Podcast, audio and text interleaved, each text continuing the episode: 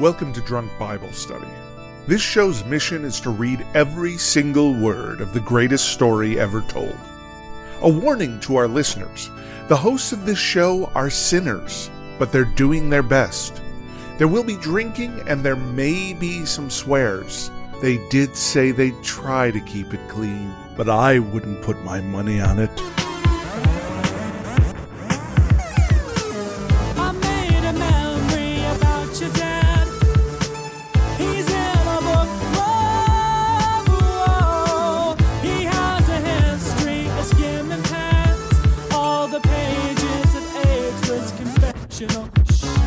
I'm Emily, and this is Drunk Bible Study, where my good friends Dedeker and Jace teach me, a born and raised atheist, all about the Bible. So, Jace, how are you doing this morning?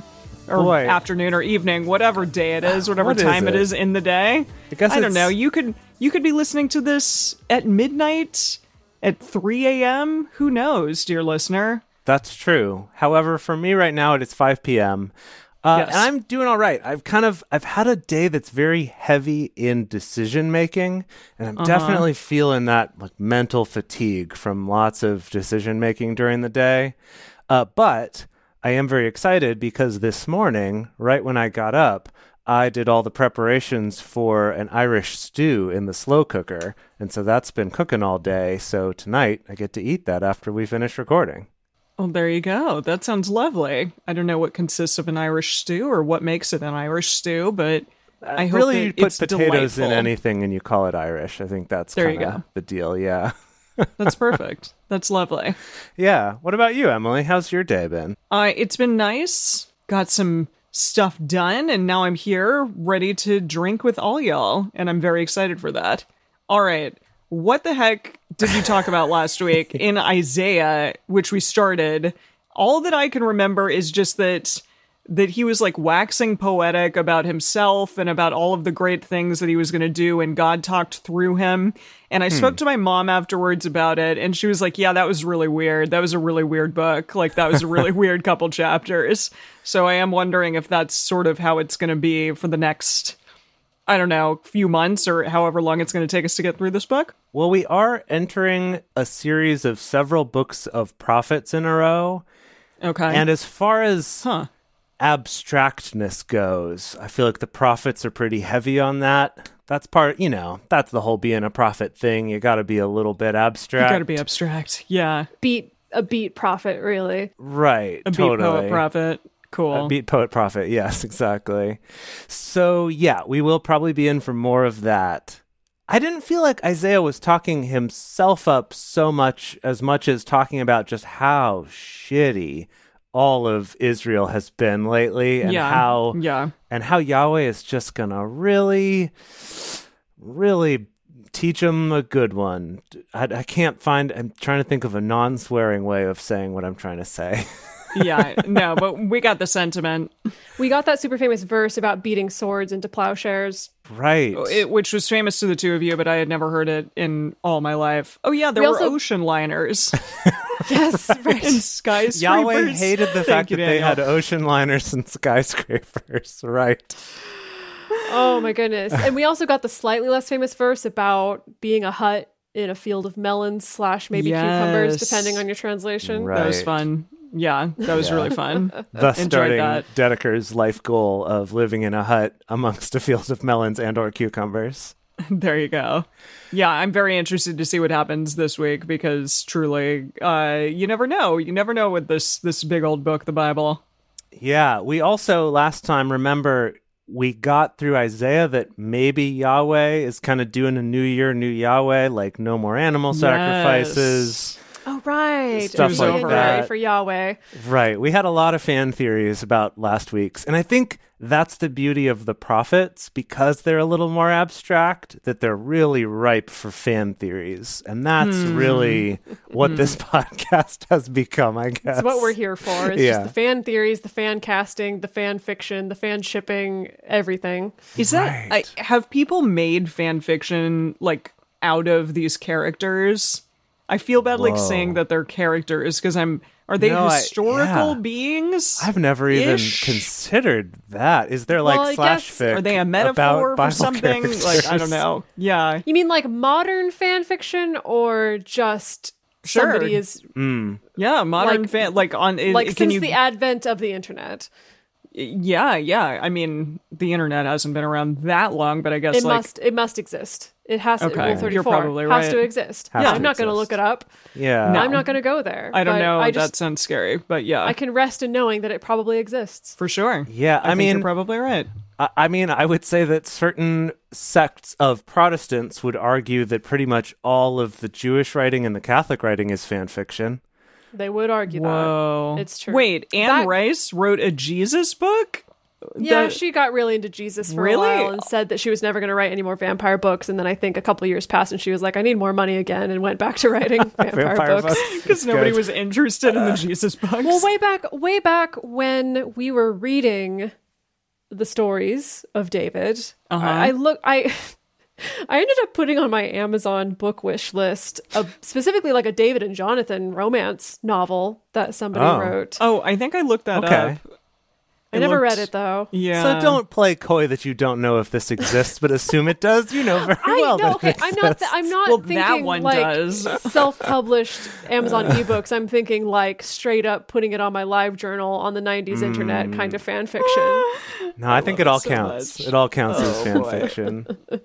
It was called like the Prince's something or other, like the Prince's something or other. The Prince's insert what you will. Yeah. Oh boy. The Prince's : right. We can't talk about that kind of stuff on this show, so here we are. Okay. What are we drinking today? What are you two drinking? In preparation for this much talked about Irish stew, I'm having a Guinness. Oh, perfect. Yep. And I've gone back to one of my Drunk Bible Study classics, which is whiskey with grapefruit flavored sparkling water, which I know sounds weird, but it really does. But I have really both. I have some La Croix, some grapefruit pamplemousse La Croix, and some Woodford Reserve. Would it be weird with that?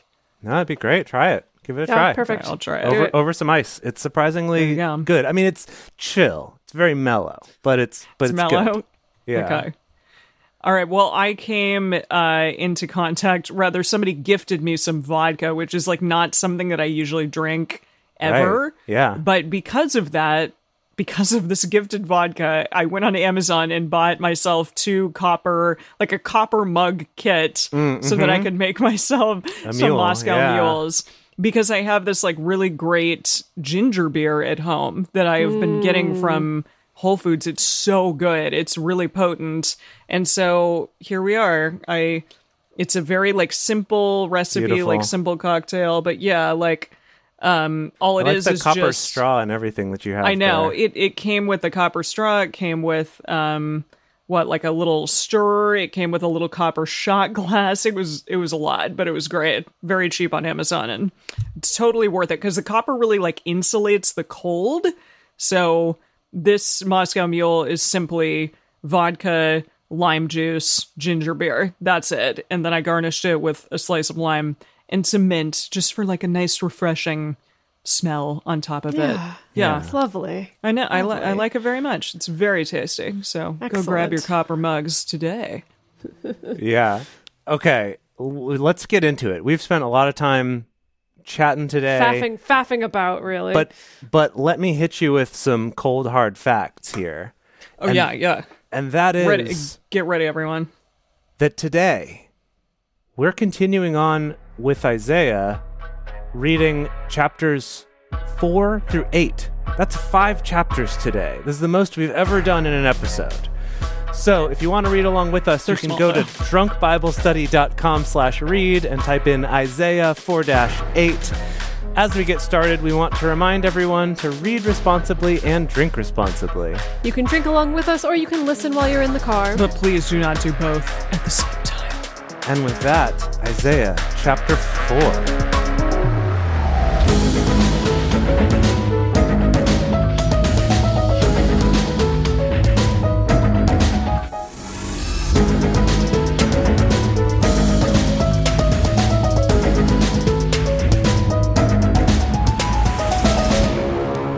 7 women shall take hold of one man in that day, saying... Whoa, okay, all wait, right, what's hold happening? On, hold what's on. Happening? We are just starting out with a bang. Yep, here we go. Where do we leave off? He's still in the middle of like rap battle prophesying, right? Well, he had just ended talking about women with all their accessories and how terrible that is. Oh, yeah. The scarves and the cape and the... And their jangly foot... And the jewelry. Tiaras and the anklets and all those. The way you used to dress, Dedeker. Yes, exactly. Right. Yeah. Okay, so he was talking smack about that. So I think we're kind of continuing on that theme here. Okay. 7 women shall take hold of one man in that day, saying, "We will eat our own bread and wear our own clothing, only let us be called by your name. Take away our reproach." Call me by your name, like the movie. Yeah, what is happening here? Is he saying, need to go to the message. Wait, is he saying like call me by your name? It's God? Like 7 women. You know, 7 women have grabbed a hold of this one man by every limb he has available, and they're like, "We'll get married to you. We're gonna do our own thing. We're gonna feed ourselves and clothe ourselves and stuff like that. You don't got to worry about that, but we still want your last name." Yeah. Okay. And then take away our reproach, which I'm not quite sure what that's about. Well, Stephanie in the chat is pointing out that in the Good News translation, it says they don't have to endure the shame of being unmarried. Such shame. Wow. Intense daily shame that I struggle with. Yeah. I mean... That does make sense. That fits with the let us be called by your name and take away your reproach. Yeah. I totally had forgotten about what's that one? The Good News translation. Yeah, it was kind of like the predecessor to the message of that like slightly paraphrased kind of modern English sort of translation. But the message, Eugene Levy actually had some guts. Yeah. Eugene Levy, yeah, in the midst of Best in Show and Schitt's Creek, he decided to also do the Message Bible. Right. So so Eugene says that they say, "We'll take care of ourselves, get our own food and clothes, just give us a child, make us pregnant, so we'll have something to live for." Wow. Jeez. Okay. That's whole all other layers. No wonder there's so much like surrounding unmarried or like being an unmarried barren woman or like without children woman in our society today. Mm-hmm. It's all Eugene's fault. Yeah, it is. I mean, it's definitely Eugene's fault. Well, if you're not using that uterus, why are you? Then why do you have one? Yeah. Why do you exist? Get out of here. Yeah. In that day, Yahweh's branch will be beautiful and glorious, and the fruit of the land will be the beauty and glory of the survivors of Israel. It will happen that he who is left in Zion and he who remains in Jerusalem shall be called holy, even everyone who is written among the living in Jerusalem. When the Lord shall have washed away the filth of the daughters of Zion, and shall have purged the blood of Jerusalem from its midst by the spirit of justice and by the spirit of burning. There's a lot of women haters here, Eugene. Yeah, So I'm assuming by the direction that we're going that the women are a metaphor. I think, Dedeker, they're not being metaphorical here. I mean, maybe they are. You don't think so? Yeah. I feel like we established... I mean, I was the one who had to look up the whole Daughters of Zion thing for the last bonus episode. Can you refresh my memory? It was a week ago. We like comparing Israel/Judah to a woman, because you know how women are. No, kind of fickle and sinful and need to be cared for and need to be shepherded and easily led astray. The message here says... God will give Zion's women a good bath. Good. I just imagine like rolling up to the freaking like pet grooming place where they stick like a leash around her neck. Yeah, that's probably what happened actually. Right. There's a pet grooming guy and he was like, "Can you do my woman too?" And then they did it. Yeah. How about my 7 women? Yeah. And so Yahweh, I guess, shall have purged the blood of Jerusalem from its midst by the spirit of justice and the spirit of burning. Okay. Yahweh will create over the whole habitation of Mount Zion and over her assemblies a cloud and smoke by day and the shining of a flaming fire by night. Oh, of course, we've been there before. Classic Yahweh move. Classic Exodus, yeah. Yeah, he loves that. And Genesis, too, I guess. Both. Was he a flaming smoke boy? No, it was only in Exodus. Yeah, because over the tabernacle.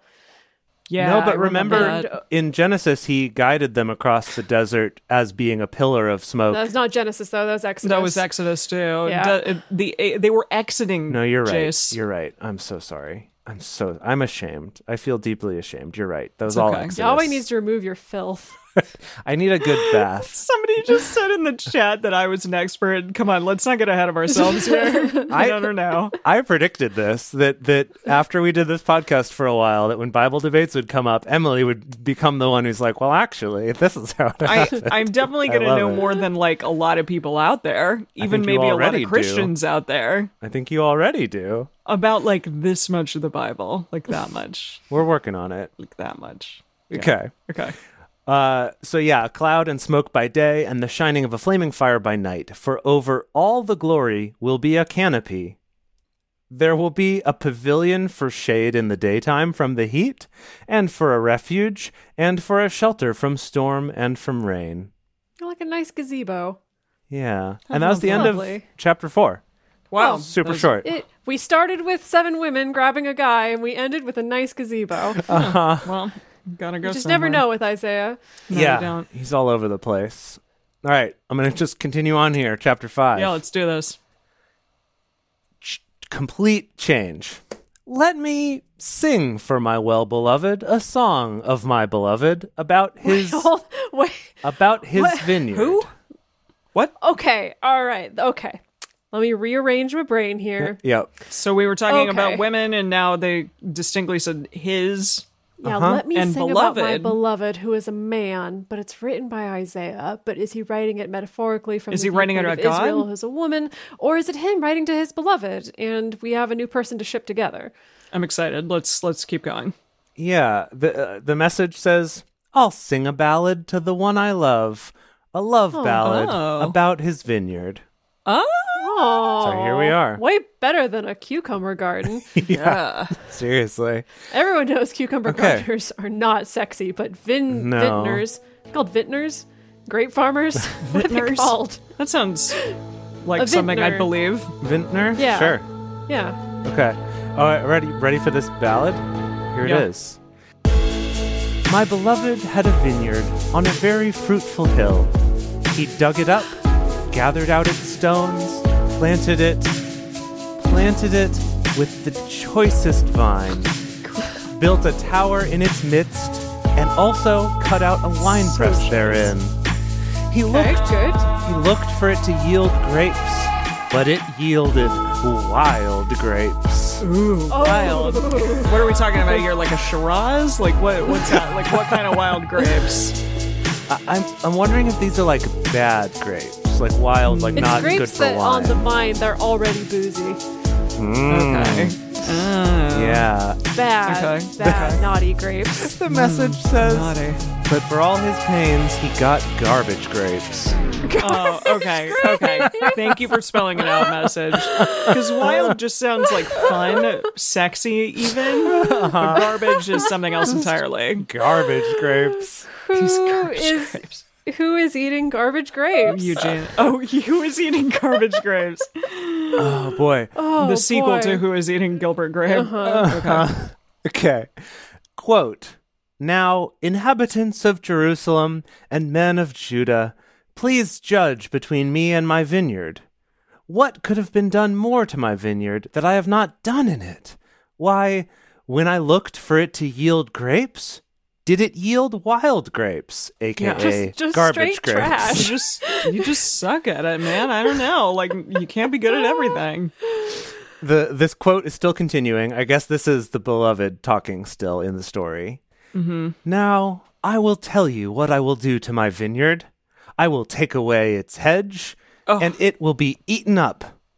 I will break down its wall of it, and it will be trampled down. Wow. I will lay it a wasteland. It won't be pruned nor hoed, but it will grow briars and thorns. So he's just giving up, throwing in the towel. Just I'm gonna go he's just over straight up garbage instead of just garbage grapes. Yeah, he's like, you know what? This Vintner thing ain't for me. Yeah, Vintner is that what you said? Vintner. I should have never left my office job. What was I thinking? Yeah. I know nothing, literally nothing about farming, and it backfired. Okay. I will also command the clouds that they rain, no rain on it. End quote. For the vineyard of Yahweh of hosts is the house of Israel, twist, and the men of Judah, his pleasant plant. Oh, and who could see it coming? The beloved was Yahweh all along. Wait. Man. Oh, it is a metaphor. Cool. Got it. Yes. Cool. Yeah, Emily, how would you explicate this metaphor? Okay, so like... Yahweh was like, okay, man, like, I'm going to quit my desk job of, like, creating the earth and whatever, and instead I'm going to become a vintner, and my grapes are going to be human beings. And he was like, I'm going to give them everything, every single thing. And then they were terrible. They were garbage. Wild first. And then they became garbage. They were wild and, like, doing things, like, creating golden calves. Uh-huh. And then they were just terrible, and you couldn't eat them, and you couldn't make wine out of them. And so he's like, you know what? Let's do flood number 2, okay? Right. Flood number 2 time. Okay, hold on, though. Does this mean that Yahweh is like the aliens in the Matrix? Because he's just growing these human beings with the intention of crushing them into a delicious wine for his enjoyment. That sounds about right. It sounds exactly like something he would do. Yeah, that's why every couple of years he's just like, massive deaths. Yeah. Gotta do the crush. The crush is what they call it in the Napa Valley. Yeah. So he's making wine, but out of people. But they're garbage people, so he can't make it. Okay. Exactly. I like it. Yes. I like it. Correct. That's exactly what it is. Okay. So he and the men of Judah were his pleasant plant. And he looked for justice, but behold... oppression. For righteousness, but behold, a cry of distress. Woe to those who join house to house, who lay field to field until there is no room, and you are made to dwell alone in the midst of the land. Is this about like overpopulation in the cities, like bad subdivisions? I don't. He's understanding what's going to happen in the future, and he's like, it's going to get way too chaotic. Yeah. And way bigger than I ever anticipated. This was an experiment gone wrong. In my ears, Yahweh of hosts says, quote, surely many houses will be desolate, even great and beautiful, unoccupied. For 10 acres of vineyard shall yield one bath, and a homer of seed shall yield an ephah. Okay, you're going to have to translate all of that. Now, conveniently, the World English Bible has some footnotes here. Oh. So, for 10 acres, then the footnote is literally 10 yokes, or the amount of land that 10 yokes of oxen can plow in a day, which is about 10 acres or 4 hectares. So 10 acres of land. That's a lot. Of a vineyard. 10 yokes of oxen. Okay. All right. Okay. Sure. Gotcha. Shall yield one bath. One bath is about 22 litres or 5.8 gallons. So I need help, though. Is that good? Is that a good yield? Is that a bad yield? That's a bad yield. Okay. Bad yield. We're expecting many baths. 10 acres of wine, and we have 22 litres. That's pretty low. Oh, and a homer. A homer is about 6 bushels or 220 liters of seeds shall yield an ephah, which is only 22 liters. So, like, we're getting even less grain than we had of seeds. Like, real bad. Not real good. Bad. Yeah. Not definitely good. Garbage grapes. Yeah. Garbage. It's a bad investment for sure. Okay. Yeah. The end quote. That was the end of the quote. Now we're back to Isaiah talking. Mm-hmm. Woe to those who rise up early in the morning, that they may follow strong drink. Strong drink. Like, if you wake and drink right away, woe to you. Also, see, that's the thing, though, is like, for most of the history of this podcast, when I'm in a country, I've done it time too. Zones. That's literally what I have to do is wake up and first thing in the morning start drinking. Called out. Called out. I believe you also said "woe to me" during those times. Mm-hmm. So it fits. If we're in like China or Japan, yeah, we're often to get up. True, it ruins your entire 10 day. Yeah. Yep. Just nothing's getting done. Yikes. Semicolon. Who stay late into the night until wine inflames them? I guess also woe to them. Yeah. Okay. The harp, lyre, tambourine, and flute with wine are at their feasts, but they don't regard the work of Yahweh. Neither have they considered the operation of his hands. He's working so hard with those hands of his. He's not working with his hands. Come on. He's just like thinking it. He's like, okay. There. Like, do you think he's like the genie in Aladdin? He's like, poof. How do you think he does this? I'm asking you, like, what's he doing? Like, are there special effects? Yeah. Is there a smoke bomb? Totally. Is there sparkles? Yeah. Like, is it like a cloud of smoke and then all of a sudden like a human appears? Like, what's happening here? I mean, that is a legitimate question, actually, because if we think back to Exodus when he really was like, cloud of smoke or pillar of fire or stick your hand in your robe, Moses, and pull it out. It's going to be all leprous. Like, he's much more flashy and showy. Mm-hmm. But as Yahweh's kind of stepped back a little bit and has been less hands-on, I don't know. Maybe he's just got a little more refined in his methods or more lazy, less of a showman, perhaps. Interesting. Well, yeah, it's sort of like he set up the ant farm and now has just been kind of watching the ants do their thing. You know, maybe that's only occasionally getting out the the magnifying glass. Oh my gosh. Okay. Okay. Therefore, my people go into captivity for lack of knowledge. Their honorable men are famished, and their multitudes are parched with thirst. Therefore, Sheol has enlarged its desire and opened its mouth without measure. If we remember, Sheol is the underworld at this time. Yeah. So it's going to let in a lot more people. Yeah, it's ready for people to chomp. So wait a minute. I thought that like hell was not like a place in the Old Testament, but Sheol is a place? Yeah, so my impression was that Sheol was less of the way we think of hell, like it's a punishment and it's fiery. I thought that what we learned, Sheol is more of like a cold, under the ground or under the ocean place, and it's just like the underworld. It's not necessarily like this is your punishment, right? Yeah, from what we looked into and what I've read, it's kind of more like the underworld when we think of the imagery from like Greek and Roman mythology. Okay. Where the underworld, you know, where Hades or Pluto is in charge, isn't itself good or bad, but it's just where everyone goes there. And maybe there's good and bad places within it, but it's just kind of like, that's the place. So heaven is like not a thing yet? Or it does not seem to be, other than the concept of Yahweh being out there somewhere, but there's not, I don't think we're quite to the point of this concept of heaven and hell, good and bad, punishment and reward. Okay. Not the same way that we have now. Right. Yes. Our friend John Michael in the chat is pointing out that he says most experts think at this point they hadn't really evolved a concept of afterlife, but more Sheol is just like literally where the bodies were buried. Okay. Maybe it was a little more literal and less metaphorical as it became later. Okay. Anyway, we want more dead people is kind of what's happening. So Sheol has enlarged its desire. And their glory, their multitude, their pomp, and he who rejoices among them descend into it. So man is brought low, mankind is humbled, and the eyes of the arrogant ones are humbled.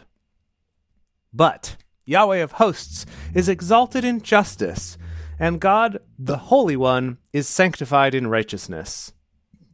Then the lambs will graze as in their pasture, and strangers will eat the ruins of the rich. I'm sorry? Like the dead bodies of the rich? Or just like the stuff that they had. I think the stuff they had, the ruins of the rich, not the bodies of the rich. I mean, I don't know. Cannibalism has shown up before in this book. And, I mean, eat the rich. That's a theme that maybe has some older ties than we realize. Yep. Yeah, eat the rich is very biblical. I'm vegan, but, you know. Okay, so woe to those who draw iniquity with cords of falsehood and wickedness as with cart rope. They draw it like they're pulling iniquity behind them, I guess. Who say, quote, "Let him make speed, let him hasten his work that we may see it, and let the counsel of the holy ones of Israel draw near and come that we may know it," end quote. I don't really know what that was about. Yeah, sometimes it's like Isaiah, he's going along, and I'm like, okay, this image, all right, great, 7 women and a dude, great, love it, I can get on board. And then he suddenly veers off into something really philosophical and poetic, and it's hard to get back sometimes. Yeah. Let's see what the message says. The message says, "Doom to you who use lies to sell evil, who haul sin to market by the truckload, who say, quote, 'What's God waiting for? Let him get a move on so we can see it. Whatever the Holy of Israel is cooked up, we'd like to check it out,' end quote." Eugene. Oh, Eugene. God bless you. Yeah. Boy. Okay. "Woe to those who call evil good and good evil, who put darkness for light and light for darkness, who put bitter for sweet and sweet for bitter." I did that cooking once. It was no good. "Woe to those who are wise in their own eyes and prudent in their own sight. Woe to those who are mighty to drink wine and champions at mixing strong drink." Yes! Awkward. Emily! Oh, yeah. Why, thank you. I don't know if I call myself a champion, but... A champion at mixing strong drink. Yeah. A champion at mixing drinks. That's beautiful. Yes. Yeah. Okay. Who, the list of who we're saying woe to. Those who acquit the guilty for a bribe, but deny justice for the innocent. "Therefore, as the tongue of fire devours the stubble, and as the dry grass sinks down in flame, so their root shall be as rottenness, and their blossom shall go up as dust. Because they have rejected the law of Yahweh of hosts, and despised the word of the Holy One of Israel." "Therefore, Yahweh's anger burns against his people, and he has stretched out his hand against them, and he has struck them. The mountains tremble, and their dead bodies are as refuse in the midst of the streets. Gross. For all this, his anger is not turned away, but his hand is still stretched out. He will..." But you know what? Though? I'm kind of enjoying Yahweh being back in the picture and not being quite so freaking passive. Yeah. It's nice. That's true. That's true. Like, welcome back, The Rock. Yeah. I also like that we're talking about The Rock with kind of more concrete imagery. And I feel like we haven't had Rock, that in a while. Concrete. Love it. Oh, yeah, that's good. Well done. Good. "He will lift up a banner from the nations from far. He will lift up a banner to the nations from far, and he will whittle for them from the end of the earth." Whistle. He will whistle, not whittle. Gosh, whistle. We're already here. I had a beautiful image in my mind, though, of The Rock just like whittling away, making a little wooden duck or something. Little walks. Little rocks. Little rocks. That's little what I meant. Yeah. "He will whistle for them." He's like, I can't whistle right now. Anyway, "Behold, they will come speedily and swiftly. None shall be weary, nor stumble along them. None shall slumber nor sleep. Neither shall the belt of their loins be untied." Keep it girded. Yep. "Nor keep it tight. Nor keep it in there. Nor the latchet of their shoes be broken." The latchet. What is a latchet on shoes? Like a buckle. Like here. Like there. Emily is shoving her foot into the camera. That's buckle. Your latchet. Your latchets. Like the Puritans. Yeah. Like The Crucible. Did it. Right. Oh like gosh, The Crucible. I love that play. Okay. Keep going. There's also a really surprisingly good opera of The Crucible. It's like a modern 20th century opera. Okay. My Crucible 21st century tangent. Opera. Anyway, sorry. "None shall be weary nor stumble, blah, blah, blah, nor the latchet of their shoes be broken. Whose arrows are sharp and all their bows bent, the horses' hooves will be like flint and their wheels like a whirlwind. Their roaring will be like a lioness. They will roar like young lions. Yes, meow. They shall meow. Roar like Katy Perry and seize their prey and carry it off, and there will be no one to deliver. They will roar against them in that day like the roaring of the sea. We get multiple roarings. So many roars. Just every roar. If you do not understand what a roar is, let me really paint a picture for you with many examples. Roar. There's a cat roar, there's a little lion roar, and there's a big lion roar.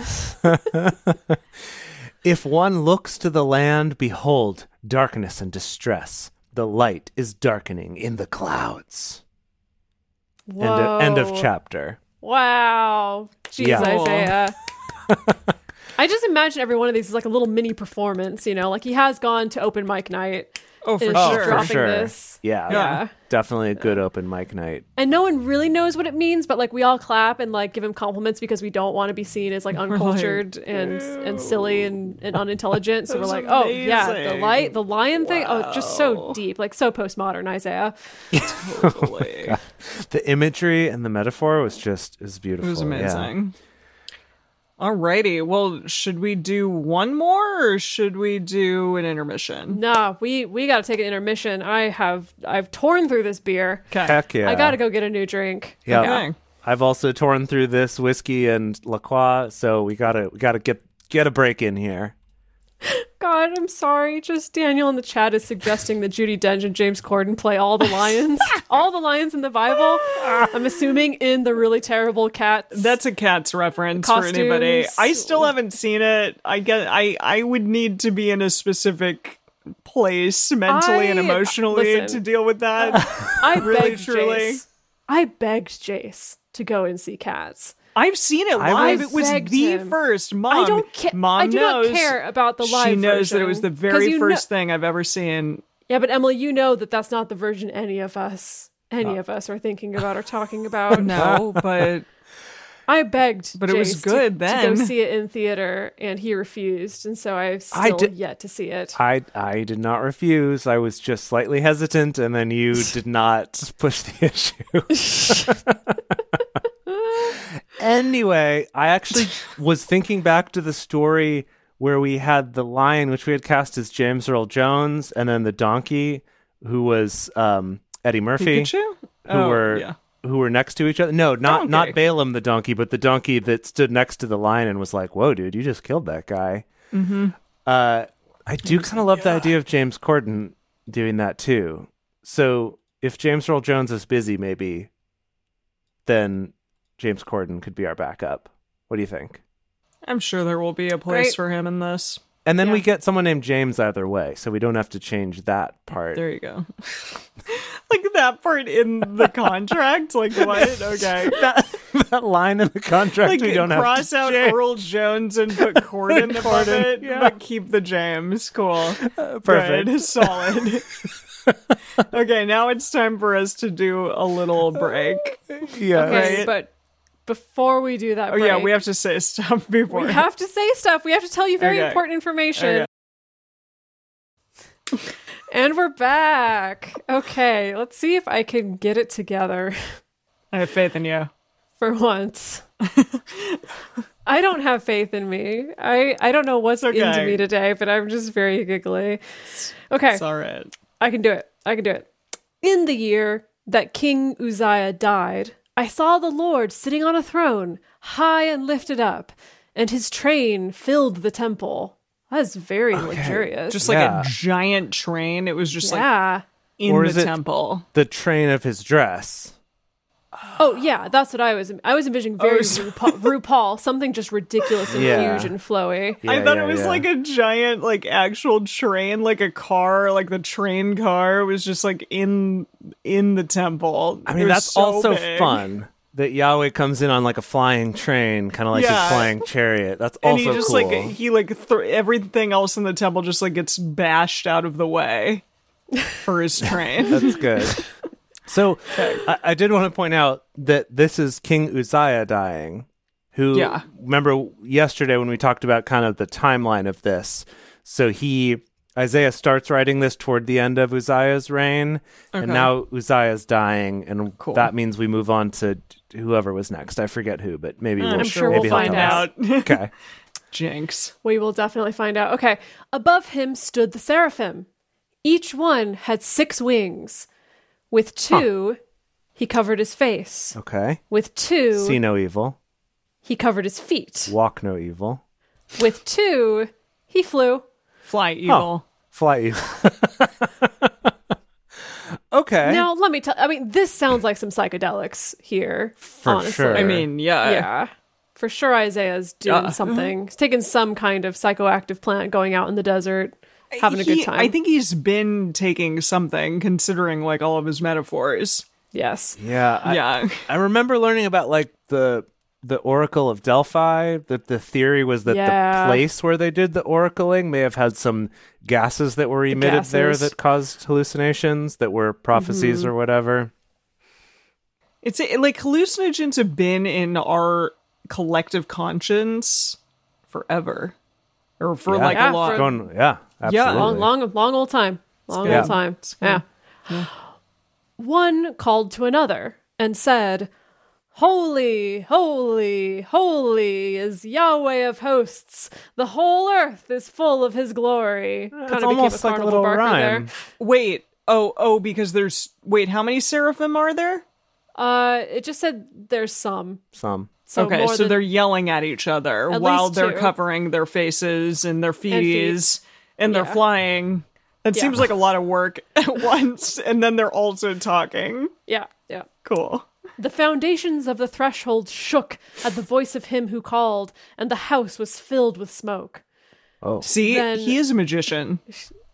Sorry. Oh, I was going to say, see, he is hotboxing this whole time. Oh my gosh. Then... what's a hotbox? Oh, that's a hotbox. Okay.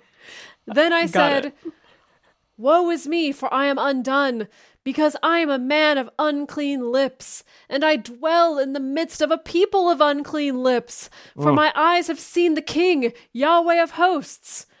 Then one of the seraphim flew to me, having a live coal in his hand, which he had taken with the tongs from off the altar. Okay. What? It gets better. "He touched my mouth with it and said..." That would hurt. "Behold, this has touched your lips, and your iniquity is taken away, and your sin forgiven. I heard the Lord's voice saying, 'Whom shall I send, and who will go for us?' Then I said, 'Here I am, send me.'" I volunteer his tribute. Wait, is this Isaiah or is this another seraphim? I think this is Isaiah. I'm pretty sure it's Isaiah recounting this experience of what he saw in a dream or hallucination or something. Cool. Yeah, I'm loving this. This is super cool. Wait, is Isaiah the hot box? Or like, oh my gosh. Is he the one who's hallucinating, or is it... he is the one who saw this vision and he's recounting it. Okay, it's not God who's... okay. Yeah. No. Yeah. Isaiah, got it. Yes. Thank you. He said, "Go and tell this people, you hear indeed, but don't understand, and you see indeed, but don't perceive. Make the heart of this people fat, make their ears heavy, and shut their eyes, lest they see with their eyes, and hear with their ears, and understand with their heart, and turn again and be healed." Then I said, the natural question that was on everyone's mind, "Lord, how long?" What's how long? I see. Okay. How long is this going to happen where you're going to blind everyone and... yeah, because like... ugh. He answered, "Until cities are waste without inhabitant, and houses without man, and the land becomes utterly waste, and Yahweh has removed men far away, and the forsaken places are many in the midst of the land. If there are yet a tenth in it, it also shall in turn be eaten up. As a terebinth..." What's a terebinth? Oak, I'm sorry, what? A terebinth. T-E-R-E-B-I-N. Like no. You're thinking of a cherubim. Terebinth. T-E-R-E-B-I-N-T-H. It sounds like a race of Star Wars aliens to me. Terebinth is a small southern European tree of the cashew family that was formerly a source of turpentine. Oh, okay. Great. Cool. As a terebinth and as an oak whose stock remains when they are felled, so the holy seed is its stock. That's the end of that chapter. Wow, that was a lot. There's a lot to unpack there. Yeah, that was... he's kind of going deeper every time. Yeah. It's like he's really working up his tolerance to whatever psychoactive drug it is that he's taking. Oh my gosh. And needs to go deeper and deeper and deeper into the vision quest. Boy. Yeah, yeah. Yeah. Okay. Oh, okay. This next chapter is an exciting one. Mm. So everyone who had tuned out during that last chapter, pay attention, because... How do you know? Did you read ahead? You got spoilers? He always does a little bit. I always have to for putting the write-up for the episode, but also this has a chapter heading in the message, but I will not tell you what it is until we get there. Boy, okay. It happened in the days of Ahaz, the son of Jotham. That's the son of Uzziah. Guy. No, he's the grandson of Uzziah, king of Judah. But he's the next guy. No, Ahaz is the guy. Right? Ahaz is the next guy after Uzziah. Uzziah? Oh, no, well, actually... the son of Jotham is the son of Uzziah, so I think that Jotham happened in between. Right, Jotham's in between, you're right. We're just skipping past Jotham. No one cares. Yeah, they're like, He probably was like a three-monther or something. One of those three-monthers. We did have a lot of really short ones, so yeah, that's probably true. Cool. It happened in the days of Ahaz, the son of Jotham, the son of Uzziah, king of Judah, that Rezin, the king of Syria... Rezin? And Pekah? Oh, Pekah's back. Oh, Pekah. Pekah. The son of Remaliah, king of Israel, went up to Jerusalem to war against it, but could not prevail against it. Mm-hmm. It was told the house of David, saying, Syria is allied with Ephraim.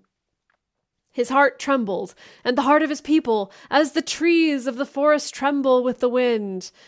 Then Yahweh said to Isaiah, go out now to meet Ahaz, you and you and I was doing so well. She's got this. And Shear-jashub, your son. Oh, your son, Shear-jashub. Shear-jashub.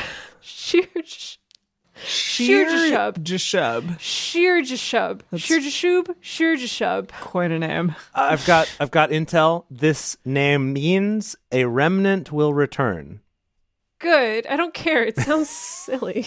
It's definitely silly. Shear-jashub.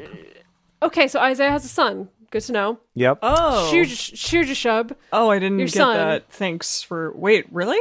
Whoa. That's what it says. Cool.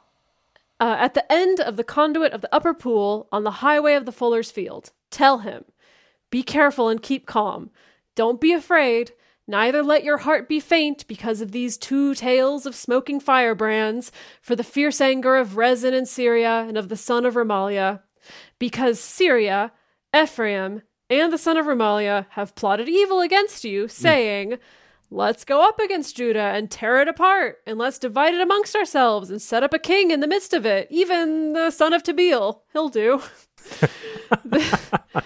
This is what the Lord Yahweh says. It shall not stand, neither shall it happen. For the head of Syria is Damascus, and the head of Damascus is Rezin. And within 65 years, Ephraim shall be broken in pieces so that it shall not be a people. And the head of Ephraim is Samaria, and the head of Samaria is Remaliah's son. It's like that meme where this is really convoluted. It's the red yarn with all the conspiracy theory like notes and photos. I'm doing this right now. It's going over my head. But... Or it's like the meme of like trying to read Isaiah 7 and it's all the math equations floating around. If you will not believe, surely you shall not be established. Are we at the place yet, Jace, that you're like, there's a thing that's going to happen? We're not there because it happened? Or we're not there yet. Okay, thank you. Yahweh spoke again to Ahaz, saying, ask a sign of Yahweh your God. Ask it either in the depth or in the height above. But Okay, wait. So this was like, hang on. Yeah, this was like, was it Isaiah who gave the option before of like he can either turn time forwards at the same rate that it does or backwards as a sign? Totally. Uh-huh. Yes, I'm glad that we've made that connection, because I was like, we got to get grounded again, because we've gone off on this like tangent of heads of state of various places. Wait, you're saying that time can move forwards and backwards like it has in the past? Because because Einstein? Oh my gosh. No. Okay, we got to bring us closer to the plot, closer to the thread, not further away, Emily. Do you remember back in 2 Kings when Ahaz was going to, or I don't know if it was Ahaz, I don't remember, but someone was going to die and the prophet Isaiah put fig Newtons on him. And then he's like, but how do I know I'm going to live? Because of Yahweh and not because of the fig Newtons. And he's like, well, ask him for a miracle. Do you want time to go forward or backward? And he's like, I don't know. Backward, I guess, is more impressive. And then the shadow moved backward that day. This is that reference now, but we're like lining up with that. Giving the choice. So it's not quite Albert Einstein, but like in the realm. Sure. I'm going to keep reading. Okay. Yeah. But Ahaz said, I will not ask, neither will I tempt Yahweh. Okay. He's like, I saw that once, I don't need to see it again. Yeah. He said, listen now, house of David. Is it not enough for you to try the patience of men that you will try the patience of my God also? Therefore, the Lord himself will give you a sign. Oh, this is where it is. Therefore, the Lord himself will give you a sign. Behold, the virgin will conceive and bear a son. Behold, a virgin shall conceive and bear a son. That's from Handel's Messiah. That's what I was saying. Oh, I should know that. Yep. And shall call his name Emmanuel. That's the one. Emmanuel. And shall call his name Emmanuel. And then the chorus comes in. Daniel's so excited. Glory to God in the highest. Wait, Emmanuel isn't Jesus. No, Emmanuel means God with us, or God is with us. That's also a line in Handel's Messiah. It says, God with us. Yeah, okay, anyway. I gotta say, Handel's Messiah is actually one of my favorite pieces of music. We're gonna sing it now, but we need to sing it with every, Daniel's gonna arrange it now. For four-part harmony. Yeah.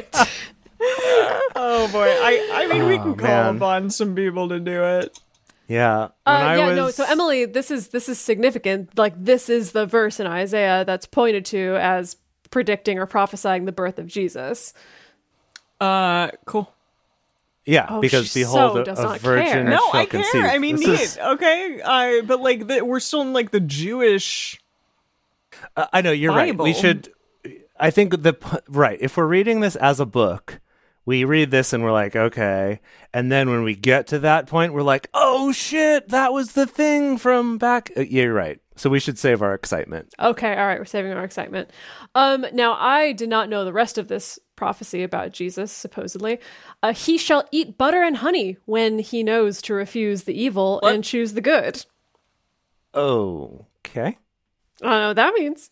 For before the child knows to refuse the evil and choose the good, the land whose two kings you abhor shall be forsaken. Is this all also in the New Testament?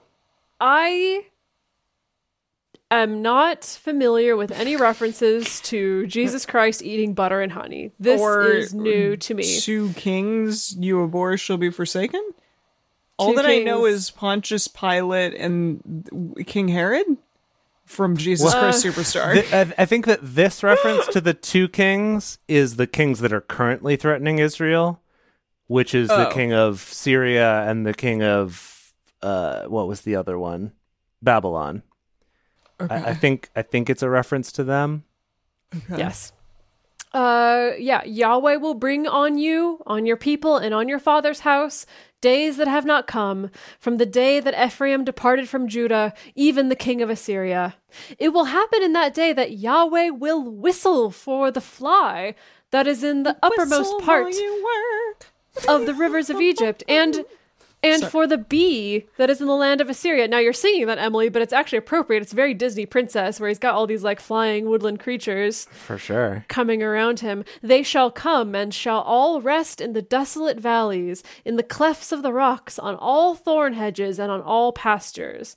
In that day, the Lord will shave with a razor that is hired in the parts beyond the river, even with the king of Assyria, the head and the hair of the feet, and shall also consume the beard. Wait, Jace, what is happening? He's going to take off his beard and also his hair. Foot hair. His foot hair. His hobbity foot hair. His hair feet. Okay. I am so excited to read to you this translation from Eugene Peterson / Eugene Levy. Now, if you could imagine this being read by Eugene Levy. I would. This is. He's got to be. What, is he in our show? Is he in our... Remember, it's like Monty Python. We'll cut to him occasionally as like the narrator. Okay, you know, as he's like writing this translation. Right, he plays the part of Eugene Peterson writing the message about all of this. He and his son could be in it, like at the same time. Mm-hmm. Love it. Okay, that'd be fun. Yeah, maybe his son could come in and like add some little commentary to things or something. Yeah. Okay, let's do it. So imagine this is Eugene Levy saying this. Okay. And that's when the master will take the razor rented from across the Euphrates, the king of Assyria. I would never rent a razor. As someone who's worked at the art of shaving, do not rent a razor. Don't rent a razor. Yeah, from across the Euphrates, the king of Assyria, no less, and shave the hair off of your heads and genitals. Oh boy, right, feet. Feet are the euphemism for your private parts. Leaving you shamed, exposed, and denuded. You just sound like the guy who does...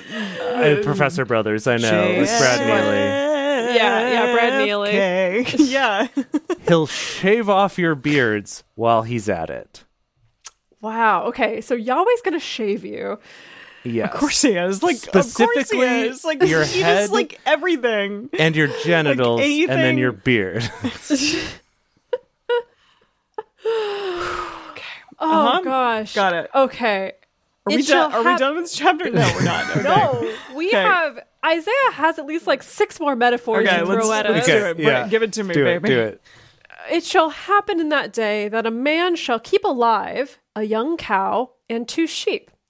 And it shall happen that because of the abundance of milk, which they shall give, he shall eat butter. For everyone will eat butter and honey that is left in the midst of the land. It will happen in that day that every place where there were 1,000 vines at 1,000 silver shekels shall be for briars and thorns. Mm. Yeah. People will go there with arrows and with bow, because all the land will be briars and thorns. All the hills that were cultivated with the hoe, you shall not come there for fear of briars and thorns. Such fear. But it shall be for the sending forth of oxen and for the treading of sheep. Wow, huh? Isaiah. That's it, right? That's the end of the chapter. Do I get to read yet? Yes. Yes. Emily, that's the end. Please bring us home. Oh, also, The title of that last chapter was "A Virgin Shall Conceive," so that's that was the spoiler alert. Yeah, big deal headline. Yeah. Mm-hmm. Thanks, Eugene. Okay. Chapter 8. Yahweh said to me, "Take a large tablet and write on it with a man's pen." I can't. What? This pen is only for men. This is a man's pen. But it's like when Gillette used to be like, this is a man's razor. Yeah. It's like Gillette now is like, this is a man's pen. But at this time, would there even be women's pens? Would they even let women write anything? Of course not. I don't even know why they have to like say a man's pen. Good. All right, whatever. So he's going to write with a man's pen on this big... tablet? Yeah, this big-ass tablet for Maher-shalal-hash-baz. Which apparently means quick to the plunder, swift to the spoil. According to this. That sounds like, you know, like a penny saved, a penny earned, like a little aphorism. Sure, yeah. What was it? Quick to the plunder, quick to the spoil? The plunder, swift to the spoil. Swift to the spoil, that's good. So, and I will take to me faithful witnesses to record. Uriah the priest and Zechariah the son of Jeberechiah. Jeberechiah. What was his son's name? Shear-jashub? Yes, Gorbachev. Shear-jashub. Shear-jashub is what it was.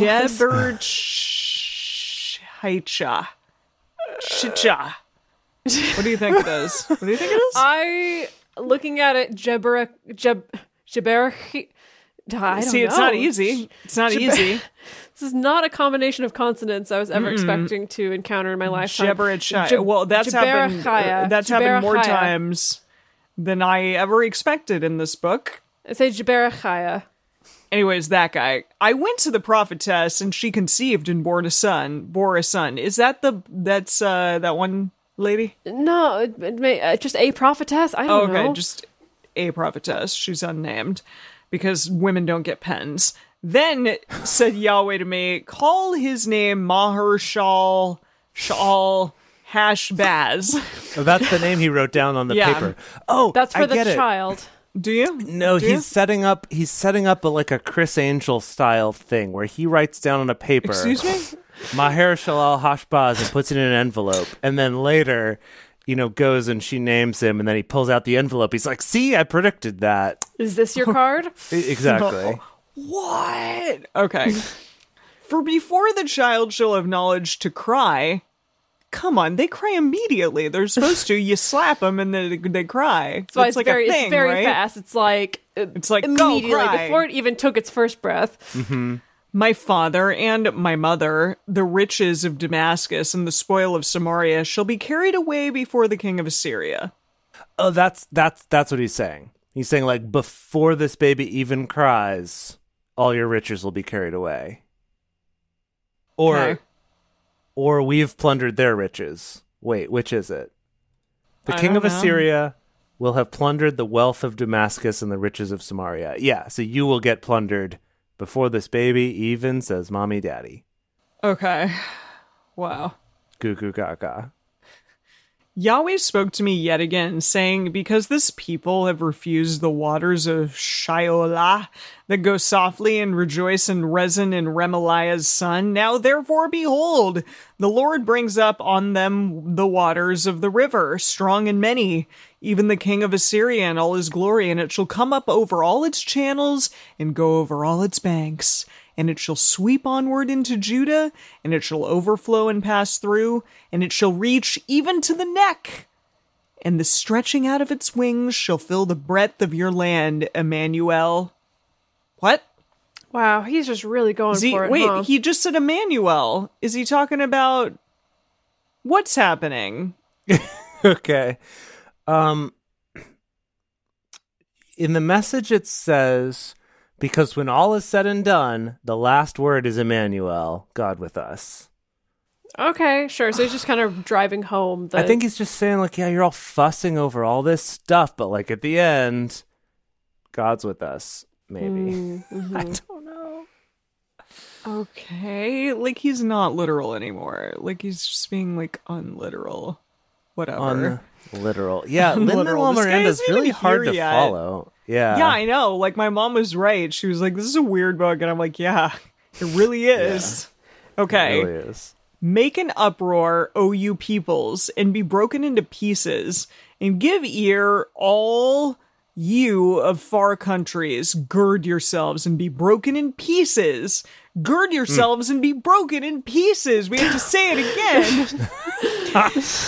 Take counsel together, and it shall be brought to nothing. Speak the word, and it shall not stand, for God is with us. What? I think we just gotta roll with it. Regardless of what you do, God is here. He's just babbling at this point. It's in Babylon. He just came back from you know, the 7-day ayahuasca retreat that he paid way too much money for. Like, yeah. He's just going. You got to just let him go. I think he's in the midst of the 7-day ayahuasca retreat. Yeah, that's possible. And he saw Jesus in there, and he was like, Emmanuel? Or whatever Jace said. What verse did you just read? 10? What number? That was 10? Okay, right. Okay. 10 and before. Okay. Yeah, I think he's just, he's in the middle of it, because I'm just looking ahead in the message here, and it's still... Okay. He's in the thick of this vision right here. Okay, here we go. For Yahweh spoke thus to me with a strong hand, and instructed me not to walk in the ways of this people, saying, don't you say a conspiracy. No QAnoners out there. Concerning all Yahweh about... says it's right here in the Bible. Exactly. Don't go along with that. Concerning all about which this people shall say a conspiracy. Neither fear... Wow, this is really interesting, actually. Neither fear their fear, nor be in dread of it. Yahweh of hosts, him shall you sanctify, and let him be your fear, and let him be your dread. He shall be for a sanctuary, but for a stone of stumbling, and for a rock of offense to both the house of Israel, for a jinn, like a genie, or a little, like, Hendrix bottle. How is it spelled? G-I-N? I guess a jinn is J-I-N, right? Like a genie. No, a jinn, like a genie, is a D. I always saw it written D-J-I-N. Yeah. He's a DJ. I'm DJing over here. So, okay, the message, though, has a line that says, the rock, in capitals, the capital rock. So God. Referring to Dwayne. Yeah, obviously.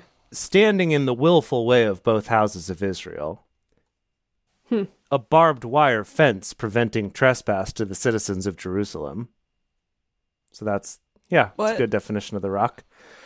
I don't understand. I don't know. Okay, anyway, we're so close. We're getting there. We're so close, yes. Okay.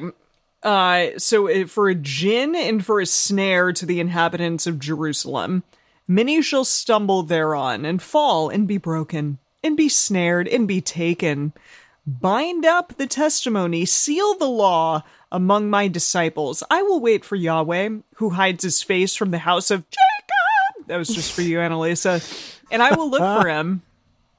Behold, I and the children whom Yahweh has given me are for signs and for wonders in Israel from Yahweh's of hosts who dwells in Mount Zion. When they shall tell you, consult with those who have familiar spirits and with the what? Yeah, I don't know. Were you just about to talk about wizards and I cut you off? Yeah. Yes, I think we ended a thought, though. We should take a moment. Oh, we did? Okay. Yeah, okay. The image that's coming to mind... Something about Mount Zion. Is I just have an image of Isaiah in the thick of the trip, right? Whatever it is he's taken, he's in the thick of it. He is on the ground, he is rolling around, and he has asked his friend... to write down whatever he says. He's just trust me, dude. Just record what I say. It's going to be important later. Is his friend sober at this point? I think his friend is sober because his friend is just furiously trying to describe all the nonsense that Isaiah is saying for them to piece out afterwards. Uh-huh. Uh-huh. That's the only way I can parse this. Is he is just on the ground, rolling around, eyes wild, just having a good time. Yeah, I don't know. We're close here though. Okay. Okay, let's talk about wizards. When they shall tell you, consult with those who have familiar spirits and with the wizards who chirp and who mutter. Shouldn't a people consult with their God on behalf of the living? Should they consult with the dead? So no mediums. Mediums are bad. Okay. Yeah. To the law and to the testimony. Exclamation point. Lowercase. If they don't... Why is that? That's weird. There's like an exclamation point and then it's like in the middle of the sentence. Again, maybe his friend isn't actually sober who's scribing all this. Probably not. To the law and to the testimony, if they don't speak according to this word, surely there is no mourning for them. They shall pass through it, sore, distressed, and hungry, and it shall happen that when they shall be hungry, they shall fret themselves, and curse by their king and by their God, and turn their faces upward. And they shall look to the earth. Wait, but they're looking upward. That doesn't make sense. And see distress and darkness, the gloom of anguish. And into the thick darkness, they shall be driven away. That's it. That's the end of 8. We're done. Wow. We're done. Wow, Isaiah. Is this like going to be like your whole thing, bro? Is the book of Isaiah going to be a whole arc of him tripping? Like, this is kind of, we're on the incline, like we're coming up to the peak. Because we started out where he was definitely very poetic and... Yeah, but he was like, you know, coherent. Artistic, but coherent. And we are getting to the point of just like, what? Shaving genitals. I mean, that was exciting. That was probably the highlight of the whole thing. Gosh, yeah. Like, okay, this is... I have a feeling we're going to be in for this for a while because we're in the prophets now because we're following the Jewish order of books, which means we're going to read all of the major prophets now. And Isaiah is the first of the major prophets. How is any young person expected to read this and understand any of it? Like, truly, honestly, I can't understand it. Like, the only exposure I got to Isaiah was that one verse. Predicting Jesus. My mom is like, so the prophets are all on something? I mean, I suppose. I don't know. I haven't read it yet. Maybe a couple other verses that also suggest Jesus, but that was about it. I never had to sit and read all of this straight through. Yeah, this is... I'm actually, I will say, I'm super excited about this because when we set out on this task, this ambitious task of reading the whole Bible. So ambitious. It really is, though. Like, it's ambitious to read the whole Bible. We did not spend nearly enough time thinking about what we were actually getting into. Listen, people who actually do this and, like, read it in a year, they're skimming a lot of this, okay? They're not really analytically thinking about it and drinking in the midst of it. They're not. Either they're skimming or they're finding a way to read it where they can still sleep at night and just close that book and walk away. Yeah, I don't know how. Okay. I feel like it's, at least from my experience in the past reading the Bible, not with other people. And I could see the advantage of Bible study just as a general concept of like a book club, right? General concept. I'm going to read it and try to actually understand it so that I could talk about it, as opposed to reading it and it's just sort of like this chapter would just... I read it and I'm like, cool, check that box in my reading plan, but I didn't retain any of it.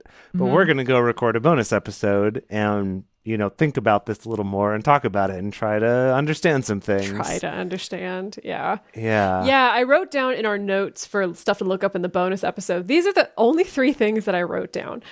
I don't know if this is going to be enough content to pad out a bonus episode. I think we can talk about a lot here. We probably can, but the 3 things I wrote down were the garbage grapes, butter and honey, and I wrote down WTF is Isaiah talking about. So I think we could also talk about this prophecy a little bit. Yeah, and I think we could look into that. Yeah, tons of content on that, I am sure. Yeah, I'd be interested to like dive deeper into this prophecy and understand like, okay, so what is this? What's happening here? And now, not necessarily from a Christian perspective, like from other perspectives. Well, right, yeah. So I think that someone pointed out in the chat before that the whole thing about the virgin conceiving and whatever, that in the Jewish tradition, that's not really considered to have anything to do with the Messiah, whoever that may be, and that it was more about what was happening right then. And actually reading it now in context, I'm like, yeah, he talks about this virgin conceiving and then talks about, and then you won't worry about these 2 kings who are threatening you right now. Yeah, it sounds and that much more immediate to the time frame. Yeah, and then, I mean, did that actually happen? Like, no, right? Well, we're not also, as someone pointed out in the chat, I'm so sorry because it's been gone now, so I'm so sorry that I'm not getting your name in, but this has also been pointed out by several other historians that there's also a problem with the word virgin, that virgin doesn't always necessarily mean what we think of as a virgin, as like a woman who hasn't had sex, but in a lot of different historical contexts and cultural contexts, it just meant an unmarried woman. Oh, well, you know, or and even so, just a young woman, or even just a young woman. And so if we're really looking at this prophecy at its most diluted and simple version, he's literally just saying a woman's going to give birth. cool. Hey. Like, they do every day. Wow. To a kid who's going to be Emmanuel. Yes. Yeah. And then you're not going to worry about these kings. Yes. So, yeah, it is. So, like, the big king thing was, like, not actually great. Remember when all y'all wanted kings? Right. Samuel was really trying to talk everybody out of wanting kings. Yeah, and he knew what was up. And Saul was like, I will be king. And then David was like, I'll be a king. I guess, Yahweh never really put forth the alternative, other than I guess the alternative was supposed to be, I'm the ultimate king as Yahweh. And you just set up a series of, like, judges and a chain of command that deals with that, and you just take your orders directly from me. I guess, was that the implication? I don't know. I don't know either. It's fine. Yeah, I mean, Dedeker and I have recently been watching a BBC series called Wolf Hall that's all about the Tudors and that era. And yeah, I mean, watching that, though, I'm like, yeah, this whole monarchy thing is bull poop. So, I mean, I'm on board here that I think, well, I think Yahweh was right. Well, you should watch The Crown, because, like, they do it better there, kind of. Maybe? I don't know. It's That's all bull debatable. Poop. It's so ridiculous. The whole thing's ridiculous. Anyway. But we should move on to recording a bonus. Okay. Let's do it. All right. I'm going to bring us home. Yeah. So if y'all want to toast on the show, sign up to become one of our parishioners at patreon.com/drunkbiblestudy. And come and hang out with us on drunkbiblestudy.com/live, because we have such a fun time every week. You get to see things like the buckles on my shoe. You get to see personally like what I'm drinking, and it's always beautiful. I promise to make it beautiful for you. And we just have a great time, and we get to talk in the chat and stuff, and I love that. So thank you for joining us for Drunk Bible Study today. If you want even more Drunk Bible Study, including ad-free episodes, early releases, personal toasts on the show, and more, become one of our patrons at patreon.com/drunkbiblestudy. If you enjoyed the show, take a moment to subscribe and write us a nice review on iTunes or Stitcher, letting other people know what you like about it. You can also join fellow listeners in the Drunk Bible Study Fans and Fellowship Facebook group. Find us on Twitter at Drunk Bible Cast, on Instagram at Drunk Bible Study, or send us an email to info@drunkbiblestudy.com. Drunk Bible Study is created and produced by Dedeker Winston, Jace Lindgren, and me, Emily Matlack. Our theme song is Book Club by Josh and Anand from their album Home of The. For more information, visit us at drunkbiblestudy.com. I made a memory about your day.